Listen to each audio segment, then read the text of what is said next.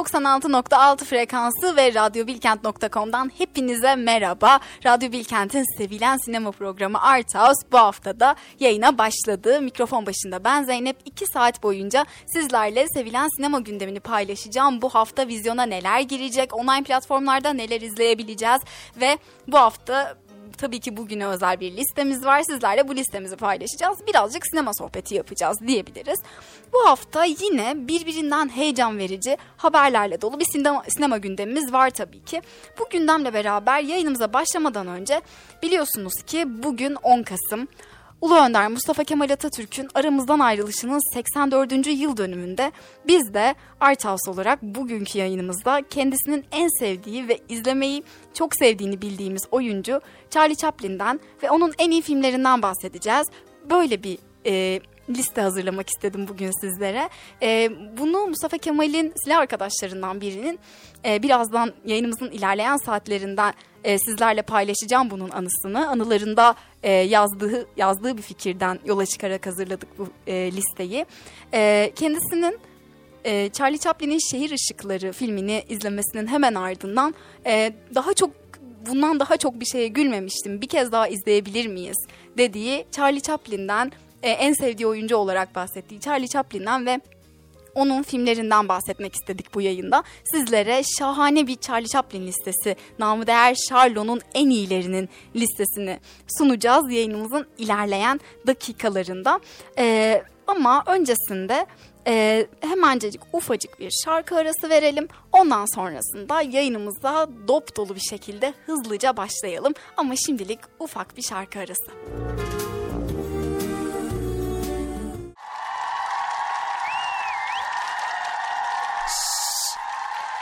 Art House devam ediyor.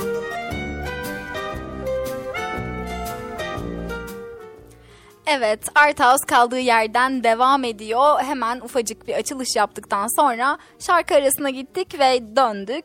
Şimdi sinema gündemiyle sizlerle beraberiz. Hemen e, bir açılış yapalım. Bu hafta sinema gündeminde neler var, neler online platformlarda yayına girdi, vizyonda neler izleyebiliriz, beyaz perdede bir şeyler göremeyecek miyiz biz artık diyorsanız hemen başlıyoruz sinema gündemimizle beraber. Önce biraz popüler konulardan bahsedelim istiyorum. Mesela en çok takip ettiğiniz online platformlardan biri olduğunu bildiğim e, Netflix'te birçok yenilik var. Birçok şey e, gösterime girdi Netflix'te. Ve en merakla beklenenler biri de neydi biliyor musunuz? Netflix'in FIFA içindeki yolsuzlukları anlatan FIFA'nın iç yüzü belgeseli. Bu belgesel yayına girdi ve büyük bir ilgi topladı şimdiden. Bilmiyorum sizler izlediniz mi, göz atabildiniz mi veya bekliyor muydunuz? Futbol fanatikleri şu anda e, bu haberi ya biz zaten aldık, o belgeseli izledik, tükettik bile e, diye dinliyor olabilirler beni. Ama benim yeni haberim oldu ve bültenime eklemek istedim. Çünkü ilginç bir belgesel bu. FIFA içindeki yolsuzlukları anlattığını e, söylediğim bu belgesel e, belgesel dizisi olarak yayınlandı aslında Netflix'te. FIFA'nın eski başkanı Sepp Blatter ve UEFA'nın eski başkanı Michel Platini rüşvet ve yolsuzluk yaptıkları gerekçesiyle dava edilmiş ve büyük bir skandala sebep olmuştu.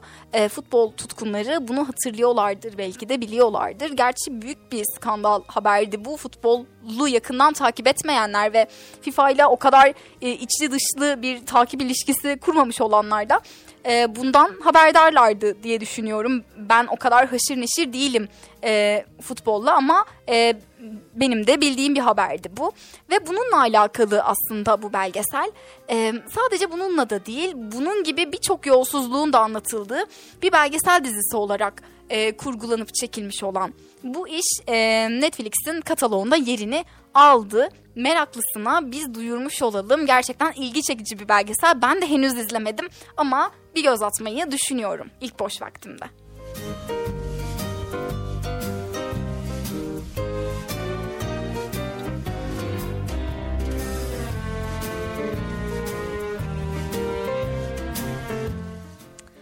Popüler işler demişken yine aynı online platform üzerinden gidersek ve popüler işler gösterime girdi, kataloglarda yerini aldı demişken aklımıza Türkiye komedisi dediğimiz zaman Türk komedi filmleri denildiğinde aklına e, herkesin bilmiyorum ilk kim gelir ama benim ilk üçte kesin bir şekilde sayacağım o isim yeni bir film çekimine e, hazırlanıyor ve filmden ilk kareler yayınlandı bile. Cem Yılmaz'dan bahsediyoruz.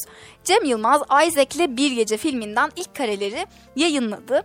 2019 yılında yayınlanan kara komik filmleri hatırlar mısınız bilmiyorum. Kara komik filmler 1 ve 2 olarak iki farklı film olarak yayınlanmıştı ve Cem Yılmaz'ın yaptığı işlerden genel olarak farklı oldukları için de bayağı da bir tepki topladılar. Gişede de öyle bir e, reaksiyon alamadığı Cem Yılmaz istediği gibi ve sonra da biraz gücenmiş, biraz da zaten ben bunu planlıyordum dercesine e, sistemlerde bulunmuştu. Benim izleyicim beni anlar şeklinde e, söylemleri vardı. E, siz benim seyircim değilsiniz gibi çıkışları da olmuştu. Kara komik filmleri aslında Cem Yılmaz'ın hayatımıza ilk girişinde tanıdığımız her şey çok güzel olacak. Filminin bir devamı niteliğinde planladığını ve kariyerinin başından beri aslında ben bu adamları, bu insanları yazıyordum. Bu kaybeden insanların e, kara komik hikayeleri benim ilgimi hep çekerdi. Benim Gora yapmış olmam, Arog yapmış olmam e, bunları değiştirmiyor. Ben Hokkabaz'da da benzer bir hikaye anlattım zaten diyen Cem Yılmaz şimdi kara komik filmler 2 emanet ve deli yapımlarıyla hayatımıza e, soktuğu Isaac karakterini e, bir film olarak kurguluyor. Buna bir spin-off diyebilir miyiz? Evet diyebiliriz aslında. Daha öncesinde başka bir filmde gördüğümüz bir karakteri yeni bir e, filmde görüyoruz. Cem Yılmaz'ın Netflix'te yayınlanacak olan Isaac'le Bir Gece adlı bu yeni filminden ilk kareler paylaşıldı dediğimiz gibi. Ee, peki bu Isaac'le Bir Gece'nin konusu nedir? Oyuncu kadrosunda kimler yer alıyordur? Ne zaman, nerede yayınlanacak? Bunlarla alakalı henüz elimizde net bir bilgi yok ama e, siz de hemen e, internete yazarsanız Isaac'le Bir Gece filminden ilk kareler diye bu karelere ulaşabilirsiniz. Belki e, sizin aklınızda bir şeyler canlanır. Bizim çok ufak fikrimiz oluştu. Nasıl bir şeyle karşı karşıya olduğumuzu biraz tahmin edebiliyoruz. Ama zaten e, Cem Yılmaz Isaac ile Bir Gece filmini yani isim olarak söylememiş de olsa kara komiklerin hemen sonrasında o eleştiri tufanla tutulmuşken e, aslında bahsetmişti. Ben bu filmleri yapmayı bırakmadım. Benim elimde iki ayrı senaryo daha var ve ben bunları çekeceğim. O yüzden hazırlıklı olun. Daha çok kötü film izleyeceksiniz diye ufak da bir ironi yapıp bir sitemde bulunmuştu. Ve e, bu konuda da filmin konusuyla alakalı Isaac'le Bir Gece filminin konusuyla alakalı da şöyle bir açıklama yapmıştı. Onu da sizlerle paylaşmak istiyorum. Isaac'in çalıştığı feribot hattı biz filmi çektikten 3 ay sonra kaldırıldı. Artık o arabalı vapur yok. Peki sonra ne oldu? Bunu yeni yeni yazmaya başladığım bu filmde göreceğiz. Ve e, demiş ki Joker dönerse Isaac de döner bu kadar basit şeklinde konuşmuştu Cem Yılmaz. E, bunu acaba birçok filmde e, yer almalarıyla ilgili mi söyledi yoksa karakterlerin benzer başka bir yönleri var mı? İnanın biz de bilmiyoruz.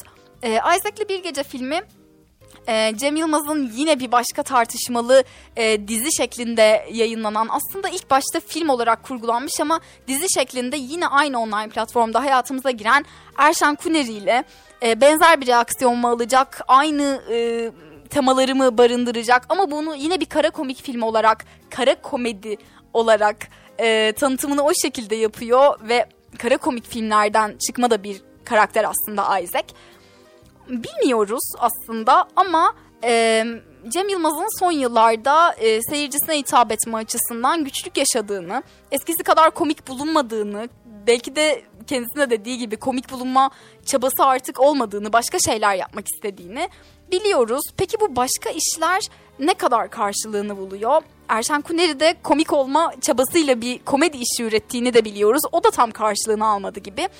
Ee, bu aslında zamanında usta komedyen, usta komedi oyuncusu veya yazarı olarak e, akıllara kazınmış isimlerde yaşanan bir sorun. Bunu yaşamayan var mıdır acaba? Hmm, aklınıza gelen var mı? Steve Carell'in bile deli divane eleştirildiği bir e, dünyada yaşıyoruz sonuç olarak ki bence kainata gelmiş en komik insanlardan biri kendisi.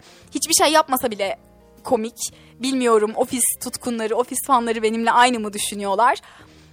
Ama e, evet Cem Yılmaz bu sorunu yaşıyor belki de. E, Türk, Türkiye'deki birçok komedi oyuncusu, komedyen diye kendini tanıtan, e, starlaşmış birçok isim e, bu sorunu yaşadı. Artık kendi kitlelerine ulaşamıyorlar ne yazık ki ya da e, bekledikleri, alıştıkları, istedikleri o sevgi tufanı ve alkış tufanını e, yaşayamıyorlar ne yazık ki. Biz de Cem Yılmaz'ın bir hokkabazını tekrar görmek tabii ki çok isteriz. E, umuyorum ki böyle bir iş çıksın karşımıza. Çok keyifle izleyeceğimi düşünüyorum. E, hokkabaz gibi bir e, iş çıkarsa eğer. Ama tabii ki bilemiyoruz. Beklentimizi düşük tutmakta da fayda var diyelim.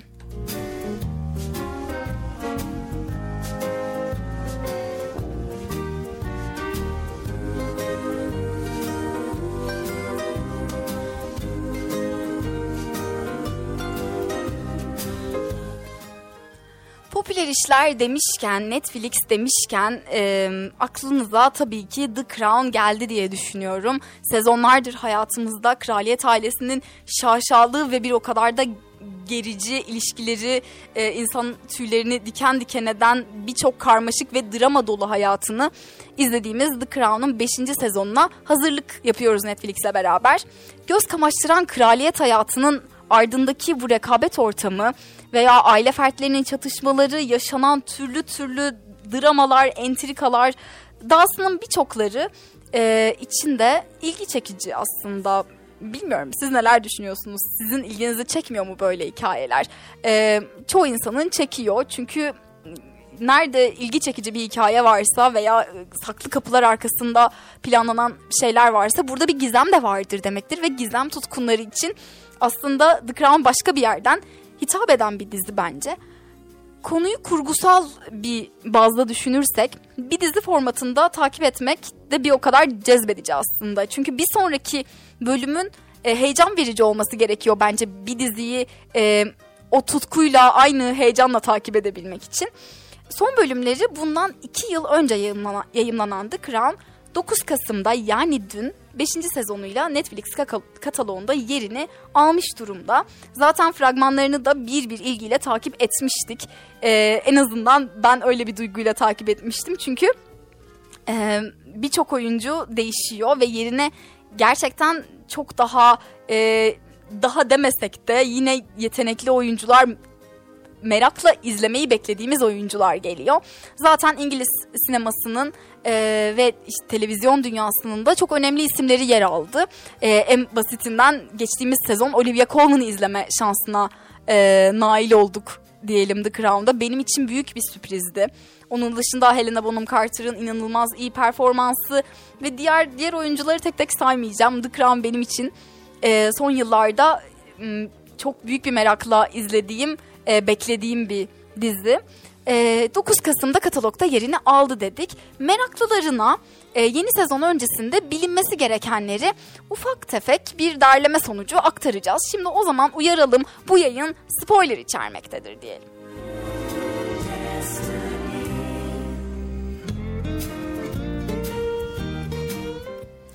Şimdi biliyorsunuz ki The Crown kraliyet ailesinin e, Kraliçe Elizabeth'in tahta geçtiği andan itibaren e, kronolojik olarak aktığı bir zaman dilimini işliyor. Ve şu an hangi zaman dilimindeyiz biz o zaman 5. sezonda? Margaret Thatcher'ın baş, başbakanlıktan yani Demir Lady'nin başbakanlıktan istifa etmesiyle beraber e, dördüncü sezon bitti, kapılarını kapattı. Bunun ardından kraliçe için oldukça çalkantılı geçen 90'lardayız biz şu anda. 90'lar e, aşamasını izleyeceğiz kraliyetin. Öyle ki kendisi yani kraliçe tahta çıkışının 40. yılında yaptığı konuşmada 92'yi Latince korkunç yıl olan Annus Horribilis ilan etmiş. Aynı yıl içinde 3 çocuğunun evliliklerinin çöküşüne şahit olması, Almanya'da uğradığı yumurtalı protesto, restorasyonunu finanse etmek için Buckingham Sarayı'nı ziyarete açtığı Windsor Kalesi'nde çıkan bir yangın ve kötü olaylardan e, oluşan böyle bir silsile diyebiliriz belki de bilemiyorum. Bu kadar çok e, negatif olayın arka arkaya sıralanması 90'ların gerçekten de Anus Horribilis ilan etmesini haklı çıkarıyor e, diyebiliriz. En azından 92 yılı bu şekilde geçmiş kraliçe için. Beşinci sezon Diana'nın, Lady Diana'nın Prens Charles'ın Camilla Parker Bowles iliş olan ilişkisini ve The Firm tarafından desteklenmediğini hissettiğini anlatan meşhur BBC panorama röportajı gibi kritik gelişmeler etrafında e, kurulmuş bir sezon. Aslında e, kraliyet ailesinin en dikkat çekici yapan şeylerden ve hala unutulmayan bir skandal olan Lady Diana ve ölümü ve skandalı ve Prens Charles'la olan çalkantılı ilişkisi en çok bu sezonda e, belki de pik, pik noktasına ulaşıyor diyebiliriz. John Mayer ve Tony Blair gibi başbakanları Prenses Margaret'ın eski partneriyle bir araya geldiğini göreceğimiz yeni bölümler ve bir ihtimal prensesin 97'deki trajik ölümünü de kapsayacak bir sezon bekliyor bizleri. Ee, bilemiyorum nasıl olacak ama gerilim dolu böyle tüylerimizi diken diken ederek e, kendisini yine izletecek, ekranlara kitleyecek bir sezon olacağı aşikar gözüküyor.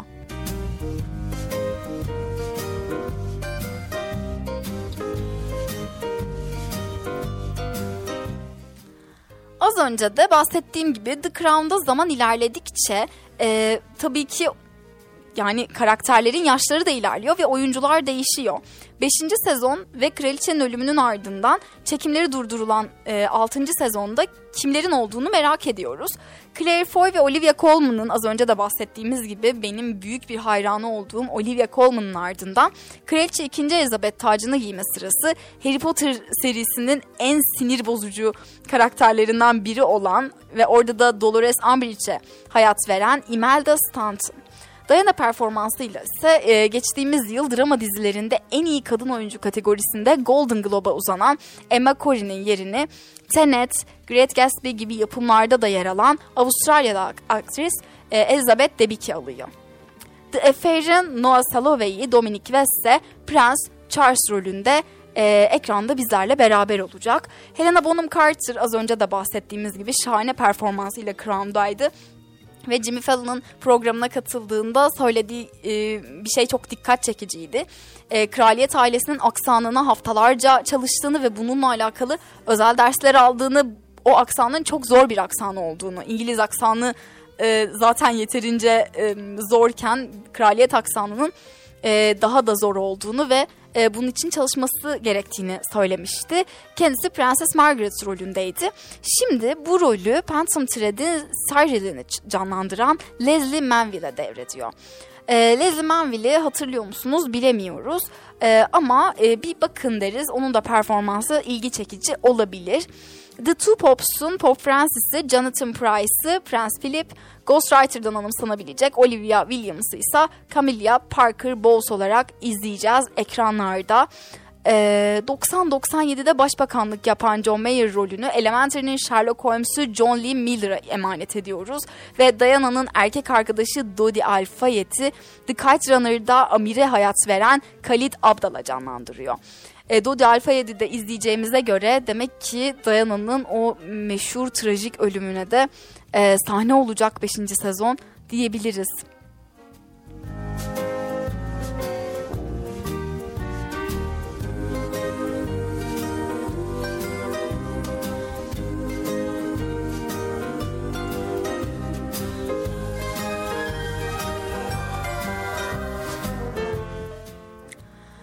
Crown'la alakalı çok fazla tartışma vardı. Çünkü e, dizinin sezonları başladığından ve takip edilmesi bu kadar e, nasıl derler bu kadar geniş kitlelere yayıldığından beri aslında e, onu tartışmalı kılan şeylerden biri e, oyuncuların canlandırılan rollerin, karakterlerin hala hayatta olan tabii ki şu an Kraliçe Elizabeth hayatta değil ama tabii Prens, Prens Philip de hayatta değil. Ancak e, sezonlar başladığında dizi e, en geniş kitlelerine uyandığı, yani ulaştığı sezonlarda e, bu iki kişi de hayattaydı ve Elizabeth'le alakalı iyi eleştiri de, de getiren e, bir diziydi. E, gösterilen kimi olayların abartıldığı, bu yüzden dizinin bir kurgu ibaresiyle birlikte yayınlanması gerektiğine dair görüşler tabii ki dizinin ilk sezonundan itibaren meşgul ve gündemi her zaman meşgul etmeye de devam ediyor. Çok acayip yani e, bazı dedikodular çıkar bazı söylemler yapılır ama bu kadar uzun süre devam eden bir tartışma gerçekten enteresan. 88 yapımı Shakespeare in Love filminde birinci Elizabeth'i canlandıran İngiliz oyuncu Judi Dench, geçtiğimiz haftalarda seride geçen bazı sahnelerin gerçeği yansıtmadığını, özellikle deniz aşırı ülkelerdeki seyirciler tarafından yanlış anlaşılmasından da endişe duyduğunu, e, bu yaklaşımın, dizinin bu yaklaşımının kraliyet ailesindeki kişilere ve temsil ettikleri kurumlara zarar vereceğini söylemişti ve Netflix'i kraliçenin anısına saygı göstermeye davet etmişti. Ee, yine gündem yaratacak, tartışmaları bir kat daha artıracak olan bir açıklama. Ee, bu şekilde biyografik iş, işler, e, o kişiler hayattayken de o kişiler hayatta değilken de anılarına saygı göstermek, saygı duymak açısından ya nasıl bir yerde durulmalı inan inanın düşünemiyorum, bilemiyorum. Yani bunun bir çizgisi var mıdır? E, biyografik bir filmler böyle olmalıdır. Hep iyi açılardan yansıtılmalıdır gibi bir e, şey söyleyebilir miyiz? Yani olayları bütün objektifliğiyle ele almak doğru olan değil mi bir belgesel işi yapılıyorsa ama bu bir belgesel işi de değil. The Crown bir drama serisi olarak geçiyor bir drama dizisi. Ee, iyi bir iş olması e, onu gerçekliğe daha yakın e, hale getirmekle sorumlu mu kılıyor acaba bilemiyoruz. Ee, özellikle geçtiğimiz günlerde hayatını kaybetmesi, ölümünün bu kadar yakın olması tabii ki diziyle alakalı hassasiyeti artırıyor olabilir. Ama bu ilk sezonlardan itibaren böyle bu durum. Ee, yani tabii ki belli konularda e, daha partizanlaşabiliyoruz, daha fanatik duygulara kapılabiliyoruz. E, bu en basitinden e, bir kitapla alakalı, bir takımla alakalı, bir filmle alakalı da böyle aslında. Sadece kişilerle alakalı değil ki kişilerle bu e, bağı e, daha çok, daha çabuk kurabiliyoruz aslında. O açıdan e, kraliyet ailesini daha yakından e, benimsemiş olanlar daha çok e, ilgi e, duyanlar daha e, yakın hissedenler belki de dizide tartışma yaratacak e, kraliçenin anısına e, saygısızlık olarak e, görecekleri sahnelere biraz daha fazla reaksiyon veriyor olabilirler. Sonuçta biliyorsunuz Yüzüklerin Efendisi'nin e, dizisi çıktığı andan itibaren tartışmalar dinmek bilmedi. E, işte siyahi bir elf mi olurmuş, o karakter öyle miymiş, kitapta öyle yazılmamış ki gibi birçok eleştiri aldı bu dizi. Halbuki yapımına e, inanılmaz büyük bir e, bütçe ayrıldığı, uzun zamandır bu prodüksiyonun e, kurulmaya çalışıldığı da e, bütün sektör tarafından ve dizinin de filmin de e, sevenleri tarafından biliniyor aslında. E, ama tabii ki işte bir şeyler fanatize edildiği e, noktalarda böyle tartışmalar meydana gelebiliyor. The Crown'da da bu tartışmalar devam ediyor.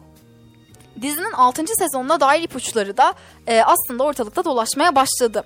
Serinin yaratıcısı olan Peter Morgan geçmişte The Crown'un 5 sezon olarak planlandığını söylemişti ama kendi deyimiyle öykünün zenginliği ve karmaşıklığını hakkıyla verebilmek için kararlar değiştirildi. E, bu tabii ki ekonomik bir takım e, arka planda ekonomik bir takım kaygılar da taşıyor olabilir. Bu sonuç olarak çok bildiğimiz çok fazla dizi var. Mini dizi olarak planlanıp e, çeşitli kitlelere ulaştıktan sonra ve ekonomik değeri arttıktan sonra aa ikinci sezonunu da biz zaten planlıyorduk denilerek farklı bir senaryoyla e, hayatımıza giren çok fazla dizi oldu.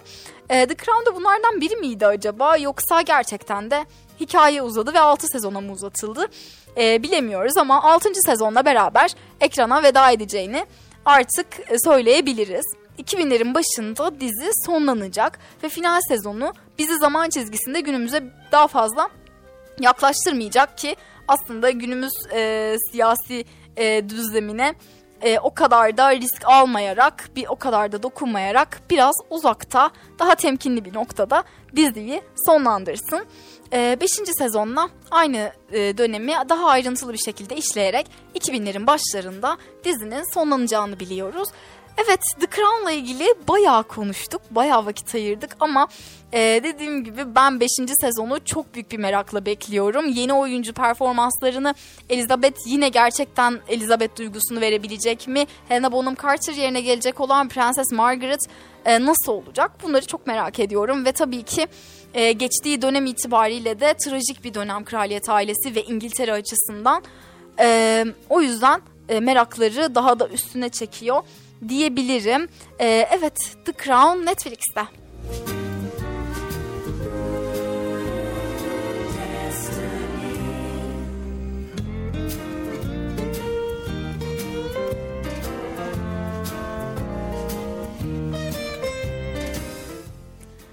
O zaman online platformlardan bu kadar bahsetmişken belki Netflix sahibi değilsinizdir, üyeliğiniz yoktur ve daha çok e, art house temalı işler izlemek istiyorsunuzdur veya e, daha öncesinden sadece bunun üyeliğini almışsınızdır. Bir Mubi üyeliğiniz vardır.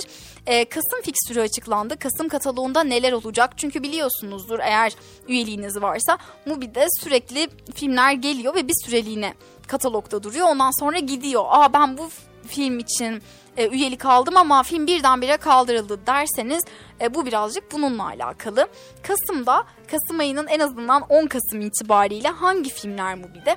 Biraz bunlardan bahsetmek istiyorum. Kısa kısa filmlerin adını geç, geçeceğim. E, ufacık bir kulak dolgunluğu yaratsın. Belki ilginizi çeken daha öncesinde izlemek istediğiniz ama hiçbir yerde bulamadığınız bir iş vardır ve siz de açarsınız hemen ve bu gece kendinize güzel bir film armağan edersiniz. Bu bir de 10 Kasım itibariyle hangi filmler var? Şimdi onlara bakalım.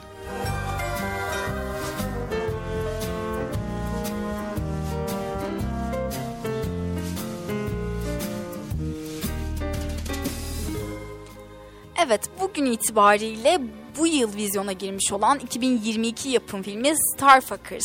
E, Mubi kataloğunda ertesi gün 11 Kasım'da La Caja adıyla yayınlanmış 2021 yapım film Kutu 12 Kasım'da geriye kalan 2011 yapımı bir film ardından 13 Kasım'da Krallık 1 94 yapım bu film sizlerle beraber olacak. Ertesi gün Bencil de izleyebilirsiniz The Selfish Giant yani. 15 Kasım El Planeta, 16 Kasım'da 99. Blok 2017 yapım bu filmi bu bir kataloğunda bulabilirsiniz. Ardından Karanlık Bastığında filmi, Eat Your Catfish filmi, Çıplak Ten ve Krallık 2, Kupa, Sexual Drive ve Tavşan Uykusunu da Mubi kataloğunda bulabilirsiniz. Şimdilik Mubi kataloğundan Kasım ayında bu kadar. Bu filmler ilginizi çekiyorsa eğer bir göz atmanızı önermiş olalım.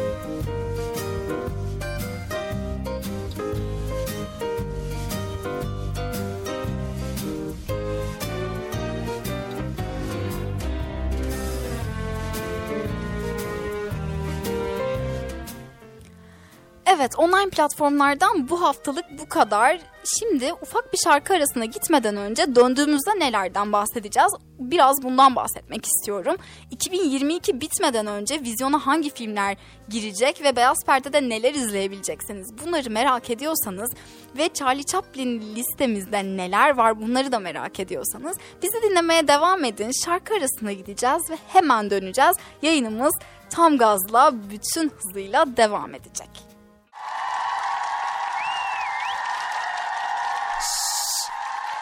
Art House devam ediyor.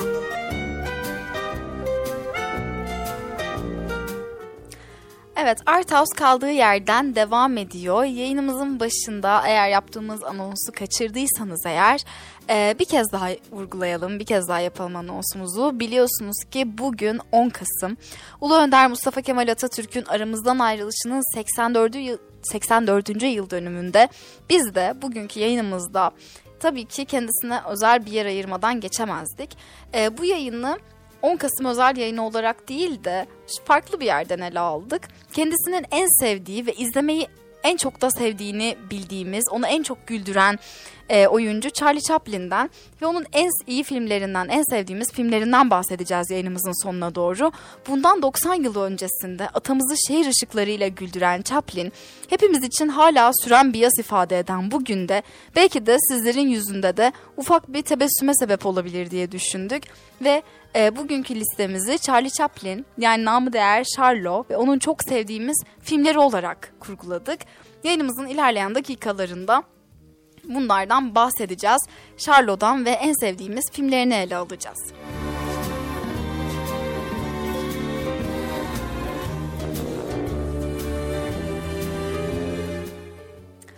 Evet, yayının bundan önceki dakikalarında online platformlarda neler var bunlardan uzun uzadıya bahsettik. The Crown'un yeni sezonuyla alakalı bayağı da bir ipucuna yer verdiğimizi düşünüyorum.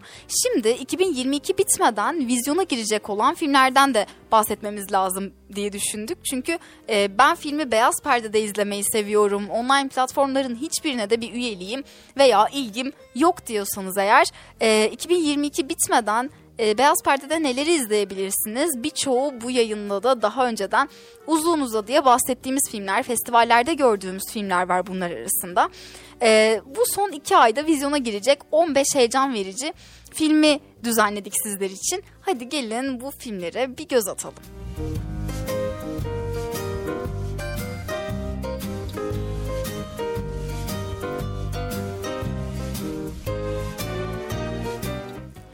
İlk olarak 11 Kasım günü yani yarın vizyona girecek olan Black Panther Wakanda Forever filminden bahsetmek istiyorum. Marvel'ın hem gişede hem de ödül sezonunda yüz güldüren filmi olan Black Panther filmi yani 2018 yapımı olan filmin devam halkası bir devam filmi niteliği taşıyan bu film erken yaşta vefat eden başrol oyuncusu Chadwick Boseman'ın yokluğunda ve yine yönetmen Ryan Coogler'ın önderliğinde e, ekranlara gelecek, hayat bulacak. Kral T'Challa'nın ölümünün ardından Kraliçe Ramonda, Shuri, Mbaku, Okoye ve Dora Milaje onlara müdahale etmek isteyen dünya güçlerinden topraklarını korumak için savaşmaya hazırlar ve yine çekirdek kadrosunda bu sefer Mabel Cadena ve Alex Livanali gibi e, oyuncuları kadrosuna katmış olan bu film yarın vizyonda Marvel dünyasına aşinaysanız veya yakından takip ediyorsanız yarın vizyonda Black Panther'in devam filmini izleyebilirsiniz. Art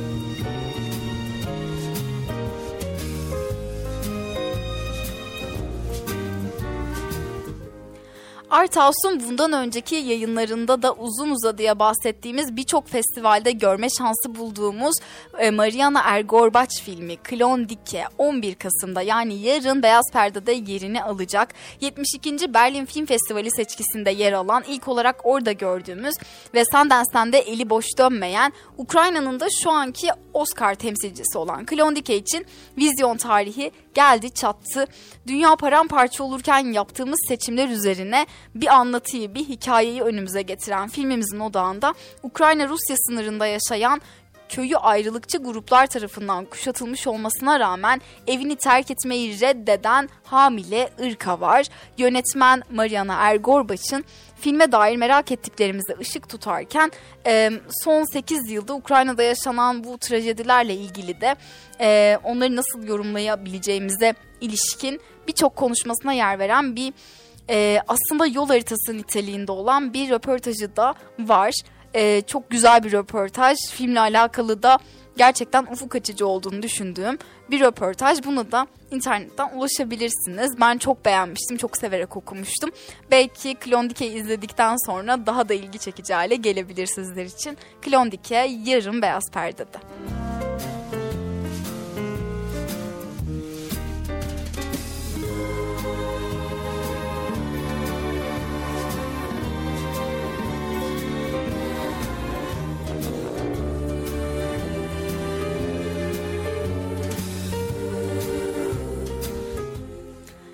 Evet bir diğer filmimiz The Menu 18 Kasım'da vizyona gelecek olan bu filmin yönetmeni Mark Mylod. Succession'ın yönetmen kadrosundan e, biri olan aynı zamanda bu yönetmenimiz Anna Taylor-Joy, Ralph Fiennes ve Nicholas Holt'un e, başrollerinde topladığı bir filmle karşımıza çıkıyor. Premierini Toronto Film Festivali'nde yaptığı menü. Çok iddialı bir fragmanı vardı. Zaten son yıllarda dikkat çekici yeni nesil genç starlardan biri olan Anya Taylor Joy'u başrolüne oturtuyor. Ve tabii ki başrollerinden bir diğeri e, usta oyuncu diyebileceğimiz Ralph Fiennes. Ralph Fiennes'i birçoğunuz çok farklı kılıklarda, e, farklı rollerde, farklı işlerde izlediğiniz için tam olarak çıkaramamış olabilirsiniz.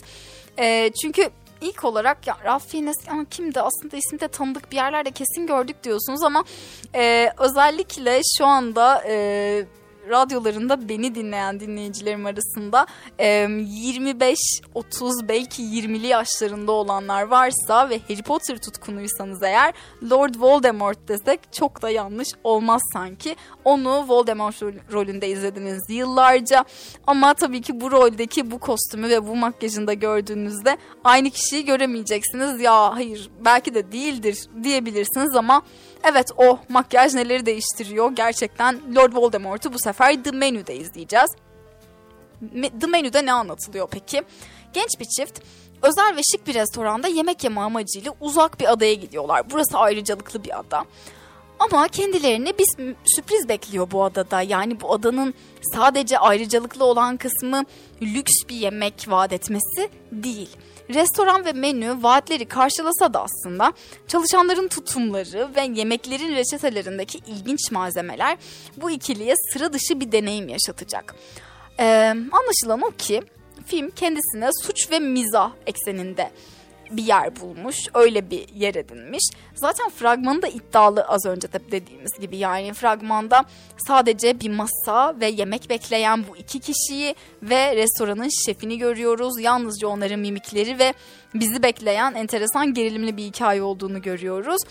Colin Stetson imzalı müzikleri de filme ayrı bir e, gerilim havası katıyor diyebiliriz. Aynı gün zaten filmle beraber filmin vizyona çıkacağı gün e, albümde e, yayına girecek, albümde çıkacak.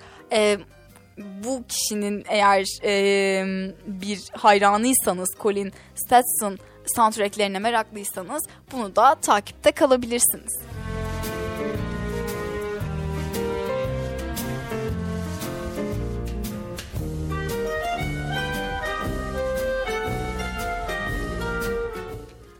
25 Kasım'da vizyona girecek olan merakla beklediğimiz Luca Guadagnino'muzun yeni filmi Bon Sang filmi.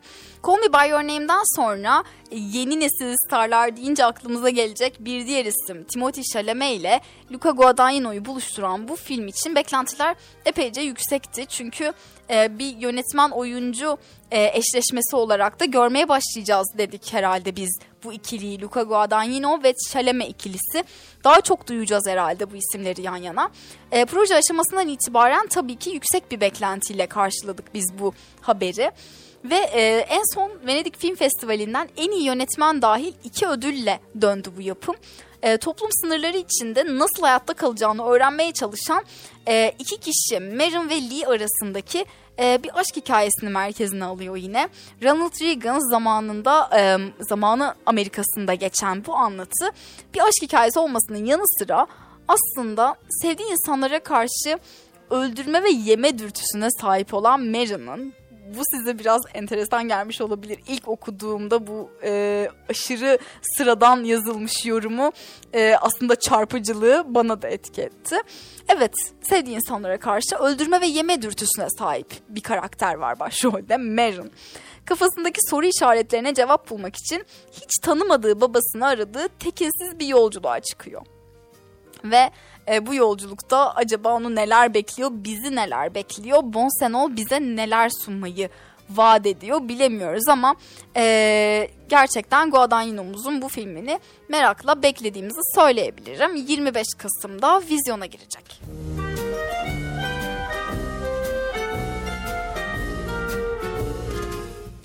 Yine aynı gün yani 25 Kasım günü Steven Spielberg'in The Fabelmans'ı vizyonda beyaz perdede izleyicisiyle buluşacak. Ödül sezonuna güçlü bir giriş yapması beklenen The Fableman, Spielberg ailesinin kurmaca iz düşümünü barındıran, otobiyografik izler taşıyan e, yönetmenin son projesi. Sinemaya büyük bir ilgi besleyen Semi karakterinin büyüme öyküsüne tanıklık ediyoruz aslında biz bu filmde.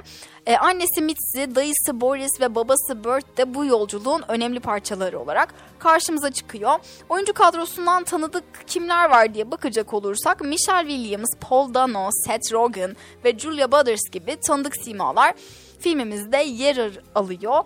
E, renkli bir e, kostümle karşımıza çıkıyorlar. Bir dönem işi mi diye merakla bekliyoruz. Ve Spielberg'in işlerini merakla bekliyorsanız eğer siz de bu otobiyografik e, mi acaba diye düşündüğümüz filmi 25 Kasım'dan itibaren Beyaz Perde'de izleyebilirsiniz. Müzik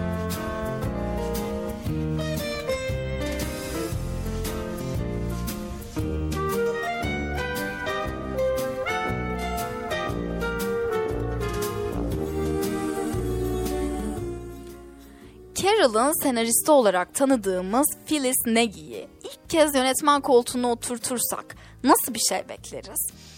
Şimdiden kalp atışlarını sızlandı değil mi? Carol deyince nasıl bir hikayeydi o falan oldunuz eğer izlediyseniz tabii ki. 68 Chicago'sundayız. Banliyö'de yaşayan bir ev hanımı hayatını kurtaran gizli bir kürtaj deneyiminin arkasından kadınlara sağlıklı ve güvenli kürtaj erişimi sağlamaya çalışan bir topluluk kuruyor. Bu zaten epey tartışmalı olabilecek bir şeyken Sundance 2022 seçkisinde yer edilmiş olan Cole Jane'den bahsediyoruz size. Kadrosunda Elizabeth Banks'i, Chris Messina'yı, Kate Mara'yı ve Corey Michael Smith gibi isimleri barındıran bu filmimiz 2 Aralık'ta vizyona giriyor.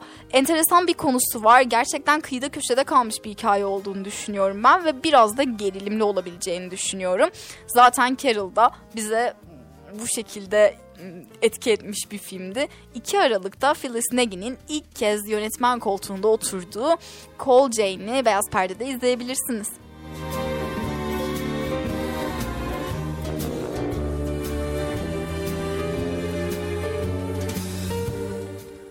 Hala Ankara Film Festivali'nin seçkisinde olan gidip izleyebileceğiniz bir filmden bahsedeceğim şimdi size. 9 Aralık'ta vizyonda Ali Abbas imzalı Holy Spider'dan bahsediyorum.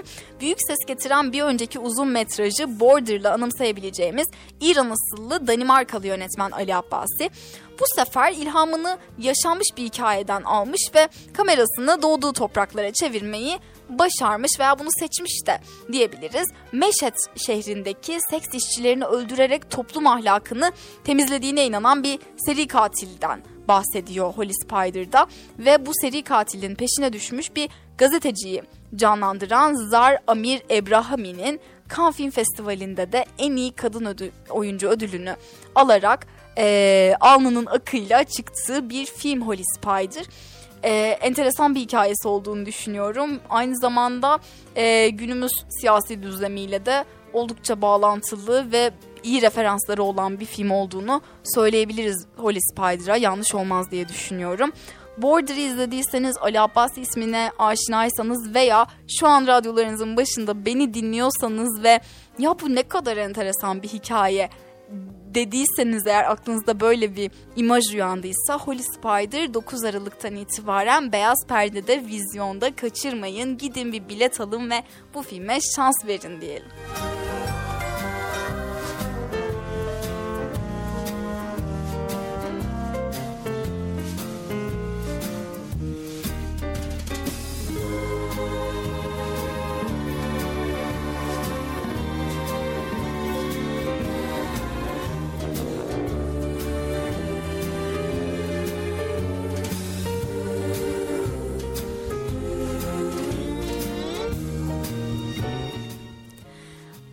De Art House yayınlarında en çok konuşulan yerli iş olabilir. Şimdi size anlatacağım film.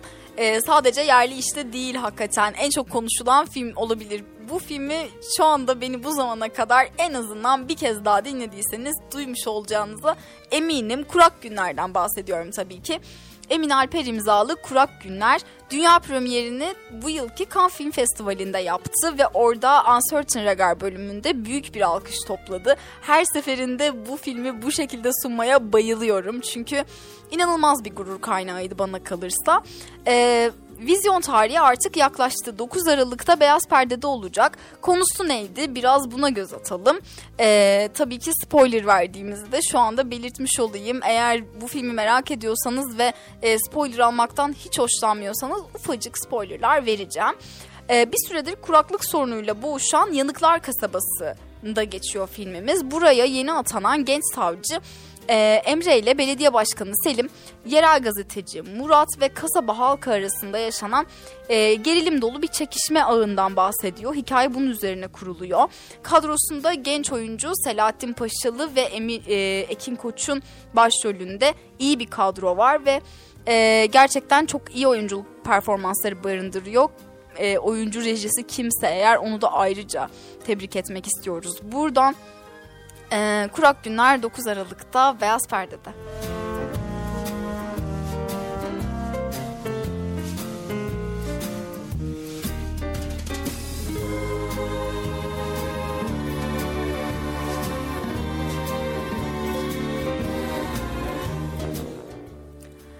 ...16 Aralık'ta vizyona girecek olan Avatar'ın ikinci filmi The Way of Water... ...James Cameron imzalı ve zamanında gişe rekorları kıran Avatar'ımızın ikinci filmi. Ee, hatırlar mısınız bilmiyorum. Belki genç kuşak o kadar da aşina değildir. Ama 2009 yılında vizyona giren Avatar teknoloji kullanımı, işte büyük gişe başarısı ve bayağı bir ödülle e, dönmesiyle beraber James Cameron'a da büyük bir ün kazandırmıştı. Cameron'ın buna ihtiyacı var mıydı? Zaten yoktu ama Avatar'la beraber e, kariyerinin başka bir yerine geldiğini söyleyebiliriz e, Sully ailesine eklenen bireylerle beraber kaldığı yerden devam ediyor Avatar anlatısı. Bakalım ilk filmi kadar heyecan yaratacak mı? O zamanki teknoloji kullanımı ve buna olan ilgiyle şu anki aynı mı? Bilemiyoruz tabii ki. Ama Avatarların mücadelesini e, izlemeye büyük bir keyifle devam edeceğimizi düşünüyorum. Ben merakla bekliyorum. 16 Aralık'ı iple çekiyorum Avatar'ı gidip izlemek için. Siz de eğer meraklı bekliyorsanız eğer kulağınızın bir köşesinde bulunmuş olsun.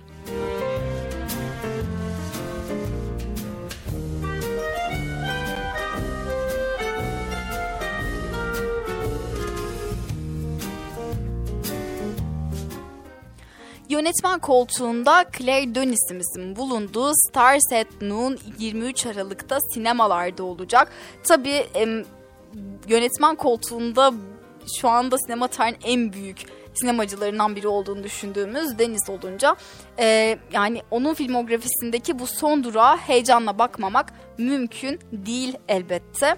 Başrollerini Maid'in oyunculuktaki maharetlerine yakından e, şahit olduğumuz Maid'den tanıdığımız Margaret Cully ve bir başka yıldız ismi e, de barındıran yani Joe Elvin'in paylaştığı bu film 84 yılındaki Nikaragua devrimi sırasında filizlenen tutkulu bir aşk hikayesini anlatıyor bizlere.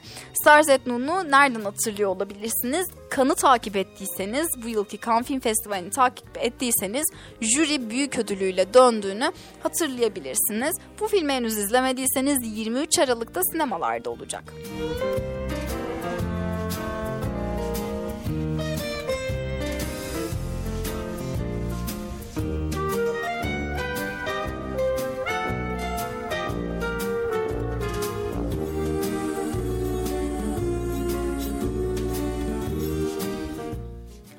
Evet 2022 bitmeden son iki ayda vizyona girecek olan filmleri sıraladık sizlere. Bugünkü yayınımızda e, Filmlerin arasında şu ana kadar çokça bahsettiğimiz birkaç film olmasının yanı sıra yeni filmlerden de bahsettik. Fragmanlarından ilgimizi çeken filmlerden bahsettik. Bazılarının konularına aşinaydık, bazılarına değildik. Ben şahsen bazılarını izlemiştim bile.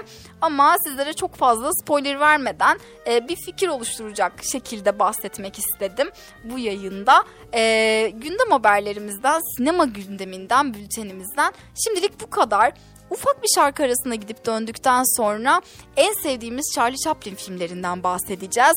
Ee, bugün 10 Kasım özel e, atamızı bu kadar güldüren bir kez daha izlemek istiyorum dedirten Charlot'umuz Charlie Chaplin'imizin en sevdiğimiz 10 filminden bahsedeceğim sizlere. Bizi dinlemeye devam edin.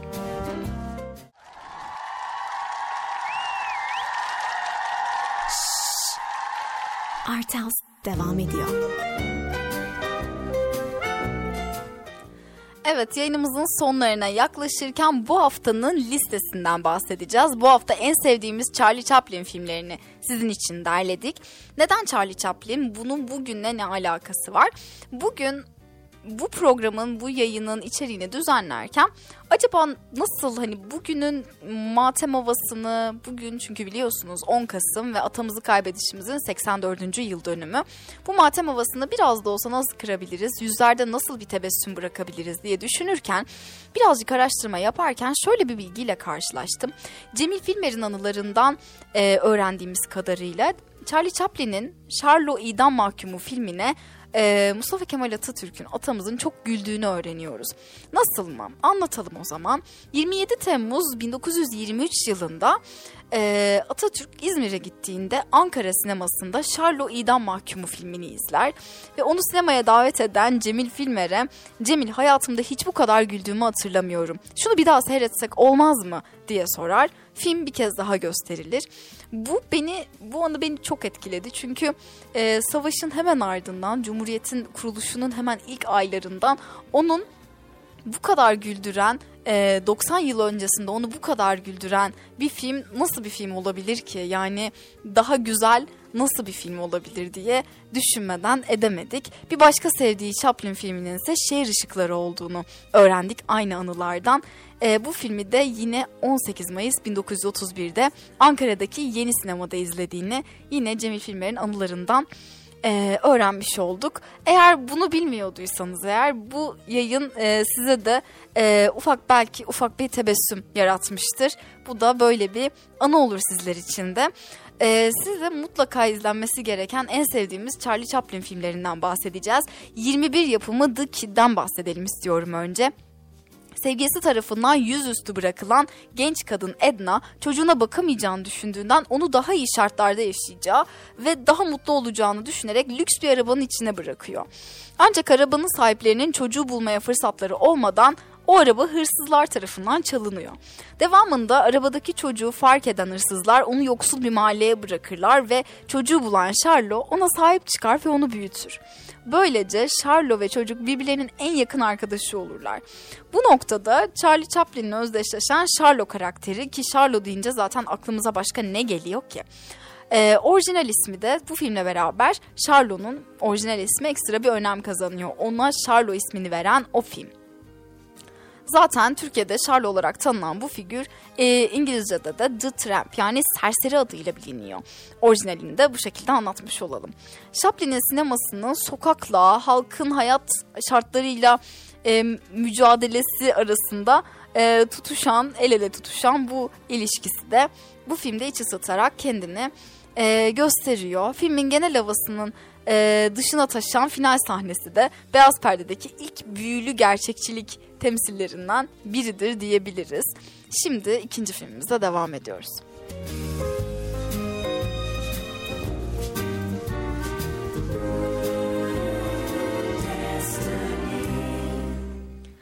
Az önce de bahsettiğimiz City Lights yani şehir ışıkları Charlie Chaplin deyince aklınıza ilk gelen film olabilir belki de çünkü Modern Times ve City Lights Charlie Chaplin'in belki de en iyi iki filmi olabilir. 1931 yapımı bu film. Hikayesinin Yeşilçam filmlerine de kaynaklık etmesi sebebiyle Türkiye'de en çok bilinen Charlie Chaplin filmlerinden biri olduğunu söyleyebiliriz e, şüphesiz ki.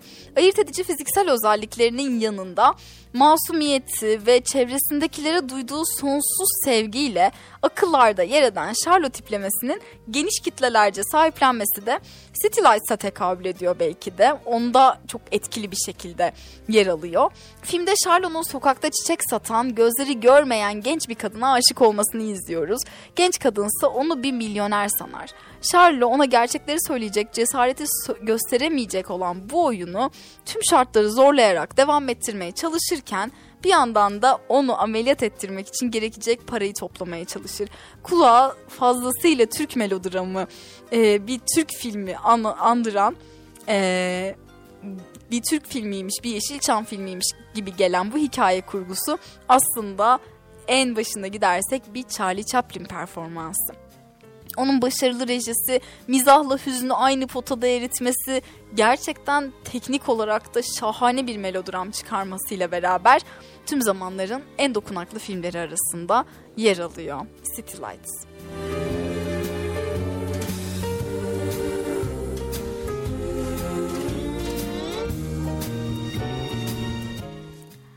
Charlie Chaplin'in en iyi iki filmi derken az önce Modern Times dedik. 36 yapımı bu film Charlie Chaplin'in en bilinen filmlerinin başında geliyor. Usta sinemacının politik duruşunu tavizsiz ve net bir şekilde beyaz perdeye yansıttığı bir anlatı sunuyor. Mesainin başladığını duyuran düdüğün çalmasıyla açılan film daha ilk sahnesiyle beraber bu tavrını belli ediyor aslında. Ne anlatacağını az çok belli ediyor. Bir koyun sürüsünün ilerleyişini gördükten sonra sürünün yerini metrodan çıkan mavi yakalılar alıyor bu sahnede. Fabrikadaki işlerine yetişmeye çalışan kocaman bir koyun sürüsü olarak e, resmedilen bu mavi yakalılar nasıl birer sistem kölesi haline geldiklerini Chaplin'in de canlandırdığı işçi üzerinden anlatıyor. Filmin devamında da bu anlatı fabrikanın dışına çıkarak öyle bir ilerliyor ki e, fabrikadaki sisteme paralel bir şekilde e, halkı da etkisine alan büyük buhran şartlarını işliyor. ondan bahsediyor. Çökmüş bir ekonomik düzenden, sistemin şartlarından ve aşina olduğumuz Charlotte tiplemesinin e, sert bir anlatısıyla beraber Modern Times'ı izlemiş oluyoruz. Çok iyi bir Charlie Chaplin filmi. Hala izlemediyseniz bu gece kendinize bir iyilik yapın ve Modern Times'ı açın. Keyifle izleyin. Şahane bir film.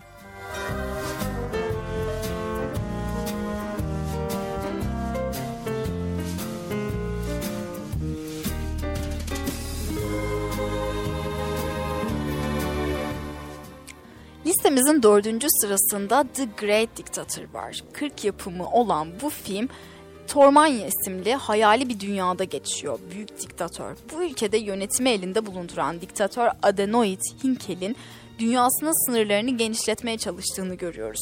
Aynı sırada Yahudi bir berber yükselmekte olan bu baskı ortamından kendini sakınmaya çalışıyor.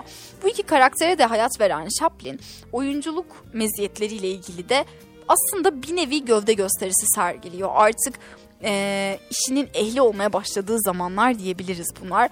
Öncesinde yarattığı Charlot'un yanına bir diktatör olarak yerleştirir Chaplin e, ve kendisini bu şekilde izlememizi ister bir seferde.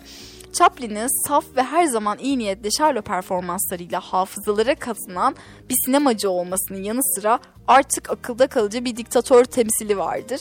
Bu karakteri beyaz perdede gördüğümüz büyük bir balon şeklindeki dünyaya havaya atıp yakaladığı sahne sinema tarihinin unutulmaz sahneleri arasındadır. Aslında dünyanın, siyasetin, dengelerin, iktidar kavramının bu kadar basit olduğunu, o ayağında top gibi sektirdiği, bütün dünyayı o şekilde tiye aldığı o sahne her şeyi aslında ustalıkla anlattığı bir sahnedir diyebiliriz. Aynı zamanda teknik anlamda da sesle yapılmış bir deney aynı zamanda.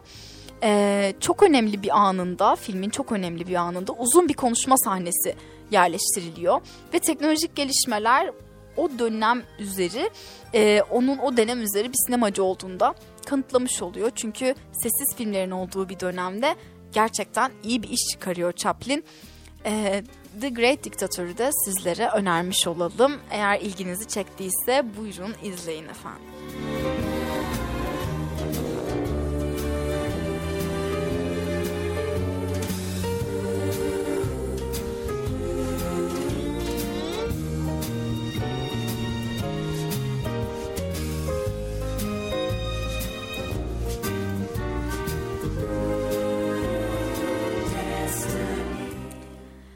Chaplin filmleri arasında kronolojik olarak ilerliyor gibi gözüküyoruz. Ama aslında o şekilde kurmadık listemizi. Ama şu anki sıralamaya göre giderken 47 yapımı bir filminden bahsedeceğim sizlere. Chaplin'in Monsieur Verdo.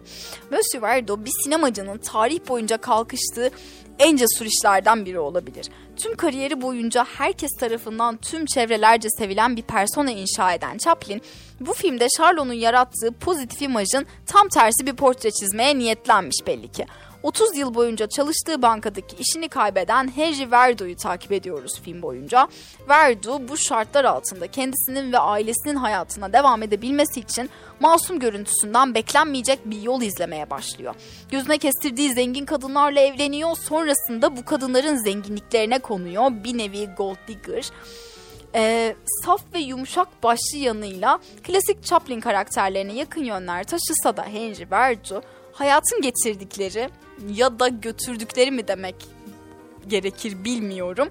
E, onu gözünü kırpmadan cinayet işleyebilecek bir kişiye dönüştürüyor. Ve zengin insanları bir şekilde tavlayarak e, dolandırabilecek birine belki de.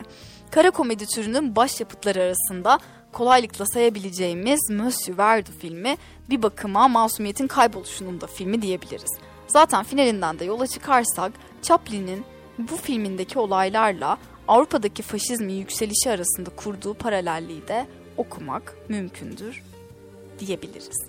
Filmin Orson Welles fikirlerinden yola çıkarak çekildiğini düşündüğümüzde bu karanlık tonun varlığı daha da anlam kazanıyor ve Chaplin'in aslında çağının etkilerini sinemasında ne kadar net yaratmış, e, yansıtmış bir sinemacı olduğunu bir kez daha gözler önüne serebiliyoruz e, Monsieur Verdi'yi izlemek isterseniz bu okumalarla beraber izlerseniz eğer sizin için e, bu filmin asıl anlamını anlamanız, hissetmeniz açısından daha iyi olacağını düşünüyoruz.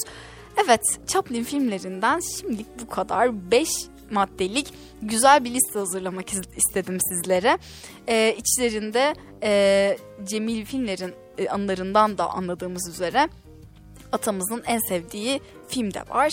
Şehir ışıkları var. Gerçekten e, nasıl desek bu hüzünlü günde sizi Chaplin filmleriyle ufak bir tebessüm yaratmak istedik yüzünüzde. Umarım 90 yıl önce onu güldürdüğü gibi sizleri de güldürebilir. E, henüz izlemediyseniz veya izleyip siz de onun kadar güldüyseniz eğer açıp bir kez daha izlemenizi önermiş olalım. Bu hafta dop dolu bir sinema gündemiyle ve Charlie Chaplin filmleriyle sizlerle beraberdim. Sizlere en sevdiğim Charlie Chaplin filmlerini anlatmak istedim. Umarım e, içlerinden ilginizi çeken olmuştur. Umarım bu hafta bahsettiğim vizyondaki filmlerden veya online platformdaki filmlerden aklınızda kalan en azından kulak dolgunluğu yaratıp ilginizi çekip e, sizlere bir tuşa bastıracak veya bir bilet aldıracak e, bir heves yaratmışımdır. E, şimdilik yayınımızın sonuna geldik. Haftaya Art House yine dop dolu bir gündemle e, bu saatlerde Perşembe günleri 19-21 saatleri arasında sizlerle beraber olacak. Bu hafta konuğumuz yoktu. Önümüzdeki haftalardan itibaren konuklarımız da bizlerle birlikte olacak. Şimdilik yayınımızın sonuna geldik. Hoşçakalın.